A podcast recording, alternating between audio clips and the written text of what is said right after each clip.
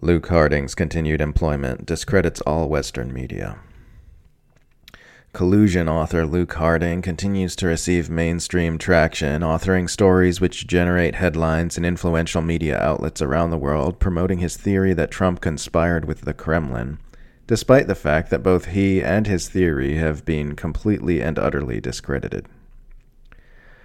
The Guardian has published an article co authored by Harding on what are assessed to be Kremlin documents which suggest that Russian officials had a conversation which delivers apparent confirmation that the Kremlin possesses compromat or potentially compromising material on the future president. The paper refers to certain events that happened during Trump's trips to Moscow, says Harding with his two co authors. Security Council members are invited to find details in Appendix 5 at paragraph 5, the document states.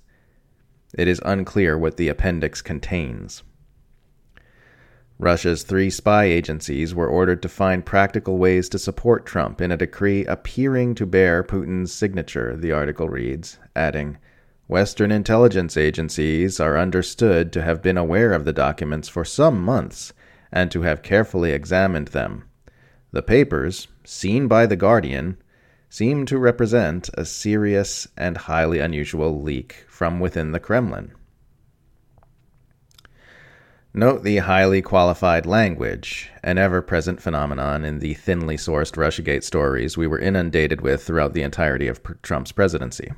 Suggest, assessed to be, apparent, appearing to, seem to. Also note how Harding and Company do not know what's in the appendix referenced, which supposedly elaborates on their most incendiary claim.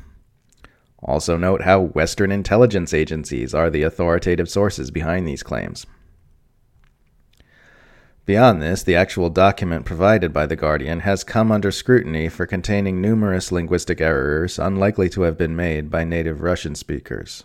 Then there's the little itty bitty problem that the president who the authors claim was beholden to the Kremlin via compromat was indisputably far more hawkish toward Moscow than both the president who preceded him and the president who replaced him. If Kremlin intelligence did indeed compromise Trump with blackmail, a claim for which the Mueller investigation found no evidence, then it was a very poor investment indeed, as it clearly had no impact on U.S. foreign policy. But the most damning evidence of all against this claim is the fact that serial fabulist Luke Harding had anything to do with it. This is, after all, the same reporter who authored The Guardian's notorious 2018 claim that Trump crony Paul Manafort had meetings with Julian Assange in the Ecuadorian embassy. An evidence free claim that was clearly false from the moment it was published and discredited even further by the fact that the Mueller investigation found no evidence for it the same author who was involved in publishing a WikiLeaks password, which led to unredacted documents becoming public. The same author who was humiliatingly incapable of substantiating his allegations of Trump Russia collusion when he finally encountered an interviewer who challenged him to defend the titular claim in his book, Collusion. Luke Harding should not be able to find employment anywhere more influential than the far side of a cashier's counter.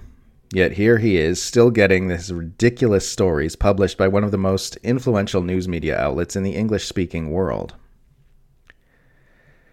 Given legitimacy by The Guardian's publications, other Western media are picking up his transparently bogus story and hyping it through the roof. From the Daily Beast headline, Reported Kremlin Leak Appears to Confirm Existence of Trump Compromat, to the Forbes headline, Trump Compromat Claims Kremlin documents reportedly show Putin conspiring for billionaire, to the Raw story headline, The P tape is real. Critics claim Kremlin leaks confirm every awful thing said about Trump ends up being absolutely true. If you needed any more proof that Western media does not exist to tell you the truth about the world, there you go. The news in our society exists not to create an informed populace, but to preserve partisan worldviews which protect the interests of the imperialist oligarchic class.